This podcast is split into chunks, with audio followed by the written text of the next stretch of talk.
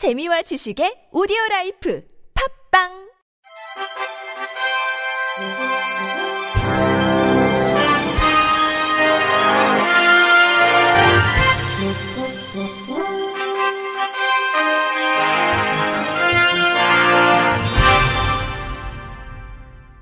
청취자 여러분 안녕하십니까? 8월 셋째 주 주간 KBIC 뉴스입니다. 장애인의 절반 이상은 65세 이상 고령자인 것으로 집계됐습니다. 한국장애인개발원의 통계로 보는 장애 인구를 보면 작년 장애인 고령화율은 52.8%로 전체 인구의 고령화율인 18%의 3배에 달했습니다. 장애인 고령화율은 2010년 37.1%였던 것이 점점 높아져 12년 사이 15.7%나 상승했습니다.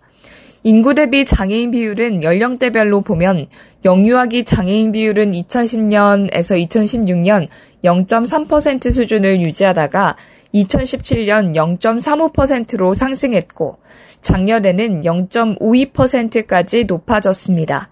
작년을 기준으로 장애 유형은 지체장애가 44.3%를 차지해 비중이 가장 컸고 그 다음은 청각장애, 시각장애, 지적장애의 순이었습니다. 최근 유명 웹툰 작가 주호민 씨의 초등학교 특수교사 고소 사건 이후 장애 학생에 대한 분리교육에 대한 여론이 형성되고 있는 가운데 장애 당사자와 학부모, 일반 교사, 특수교사가 통합교육에 모두 공감하며 교육 환경 개선이 시급하다고 목소리를 하나로 모았습니다.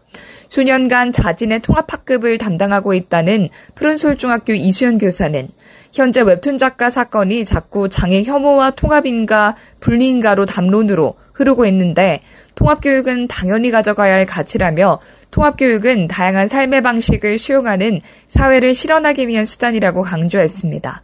전국 특수교사노동조합 정원화 정책실장은 특수교사는 모든 역할들을 해냄으로써 학생들에게 더 좋은 교육과 나은 환경을 제공하고자 애써왔거나 이를 포기할 수밖에 없도록 소진해왔다면서 앞으로 통합교육 환경이 나아지려면 교사 개인의 필사적인 노력과 역량에 의존하는 대신 교육 시스템이 구축돼야 한다고 피력했습니다. 전국 장애인 부모연대 조경미 정책국장은 특수교육 대상자와 관련해 행동적, 신체적, 건강적 특별 정보를 비롯해 긴급한 상황을 전달하기 위해 학부모와 학교의 소통 창구가 필요하고 보호자의 권리, 책임에 대한 안내 등 특수교육 대상 학생 보호자에 대한 다양한 지원, 학교, 갈등 상황 발생 시 이를 중재하기 위한 중재기구가 필요하다고 제시했습니다. 발달장애 당사자인 피플퍼스트 서울센터 박경인 활동가는 발달장애 학생의 도전 행동은 단순한 공격적인 행동이 아니라 어떠한 요구나 말을 하고 싶은 가능성이 크다며 선생님은 단순히 도전 행동에 대한 학생을 분리하거나 외면하는 것이 아니라 같은 반 학생들이 이해할 수 있도록 설명해 줬으면 좋겠다고 말했습니다. 이어 내가 경험한 학교는 다니기 싫은 곳, 어쩔 수 없이 가야 했던 곳이었지만 다른 발달장애 학생들이 다닐 학교는 장애, 비장애 학생을 구분짓지 않는 곳, 다 같이 즐겁게 놀면서 배우는 곳, 친구 관계도 배우는 곳, 함께 살기 위해 서로 이해하고 알아가면서 다니는 곳이 되길 희망한다고 덧붙였습니다. 발달장애인들이 선거에서 후보자에 대한 정보를 쉽게 이해할 수 있는 공보물 제작 및 가이드라인 마련과 그림 투표 용지를 제공해달라고 소송을 제기했으나 1심은 각하했습니다. 서울중앙지법 민사합의 46부는 발달장애인 박모 씨 등 두 명이 국가를 상대로 낸 차별 구제 청구 소송에서 원고들의 청구는 공직선거법 개정에 대한 법률적 근거를 마련한 뒤에 비로소 가능한 조치를 입법 없이 구하는 것이라며 법원이 구제 조치를 명하더라도 피고가 이를 이행할 수 없다고 판단했습니다.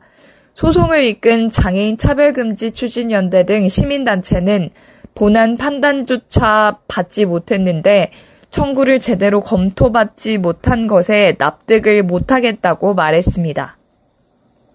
박 씨도 직접 발언을 해서 민주주의 사회에서 누구나 누리는 참정권을 보장받고 싶다며 우리의 권리가 보장될 때까지 싸우겠다고 말했습니다. 국회 보건복지위원회 소속 더불어민주당 최혜영 의원은 지난 13일 최근 묻지마 흉기 난동 등 범죄로 국민의 불안이 높아진 가운데 정신질환, 정신장애인에 대한 의료적 접근뿐만 아니라 근본적인 해결책으로 정신재활시설 확대 등을 통한 지역사회 내 회복이 시급하다고 강조했습니다. 최영 의원이 보건복지부에 제출받은 자료에 따르면 정신장애인은 매년 증가해 지난해 기준 10만 4천여 명에 달했습니다. 하지만 정신장애인이 수시로 방문해 회복하는 위기지원 쉼터는 세 곳에 불과했으며 모두 서울에 위치한 것으로 나타났습니다. 또 정신질 환자들이 안정적으로 지역사회에서 직업활동과 사회활동을 할 수 있도록 교육, 취업 등 각종 재활 활동과 복지 서비스를 제공하는 정신재활 시설의 경우 최근 5년간 고작 1개소가 증가해 지난해 6월 기준 349곳에 불과했습니다. 반면 정신의료기관, 정신요양시설, 정신재활시설 등 정신건강증진시설 중 정신의료기관은 최근 5년간 약 430여 소 증가해 2,109개에 달했습니다. 경기도 교육청이 경기 지역 최초 시각장애인 특수학교 설립을 추진합니다. 경기도에는 전국에서 가장 많은 5만 4,900여 명의 시각장애인이 거주하고 있고 시각장애 특수교육 대상자는 184명이지만 현재 경기도에는 시각장애인 특수학교가 없어서 이들은 일반 학교, 일반 특수학교에 다니거나 다른 지역의 시각장애인 특수학교에 다니고 있습니다. 시각장애인 특수학교는 오는 2027년 3월 개교를 목표로 현재 수원시 영통구 영동중학교에 들어설 예정인데 지역 주민을 위한 주차장과 체육시설 등을 갖춘 학교 복합시설로 건립될 예정입니다. 교육청 관계자는 시각장애 학생들의 지하철, 버스 등 대중교통 이용과 도보 통학을 고려해 진행해야 한다는 전문가들의 의견에 따라 위치를 선정했다며 학교 복합시설 설치를 통해 지역 주민들과 함께하는 새로운 특수학교의 모델을 정립하겠다고 말했습니다.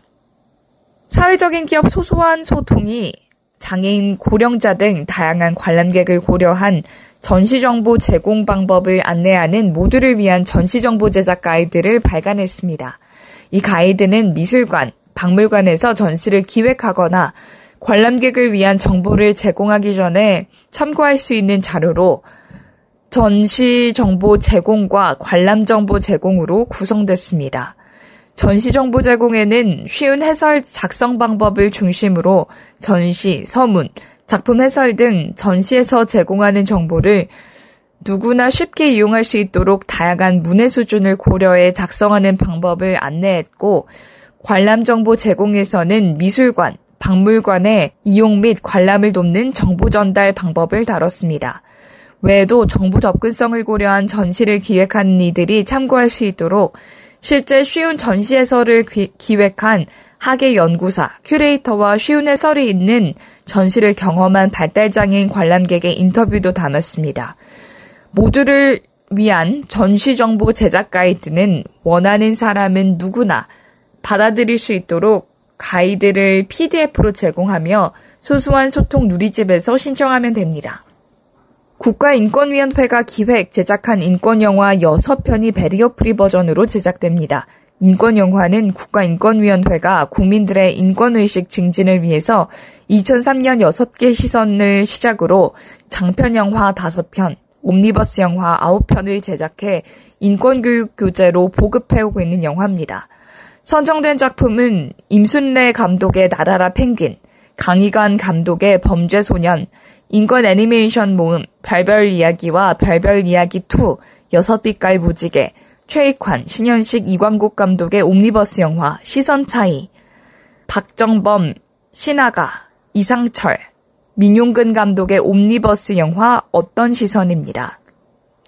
선정된 작품은 연말까지 음성 해설 및 베리어프리 자막 제작 과정을 거쳐 베리어프리 버전으로 재제작되며 제13회 서울 배리어프리 영화제 및 12월 10일 세계 인권의 날을 맞아 특별 상영회가 마련될 예정입니다. 이상으로 8월 셋째 주 주간 KBIC 뉴스를 마칩니다. 지금까지 제작의 이창훈, 진행의 이정진이었습니다. 고맙습니다. KBIC.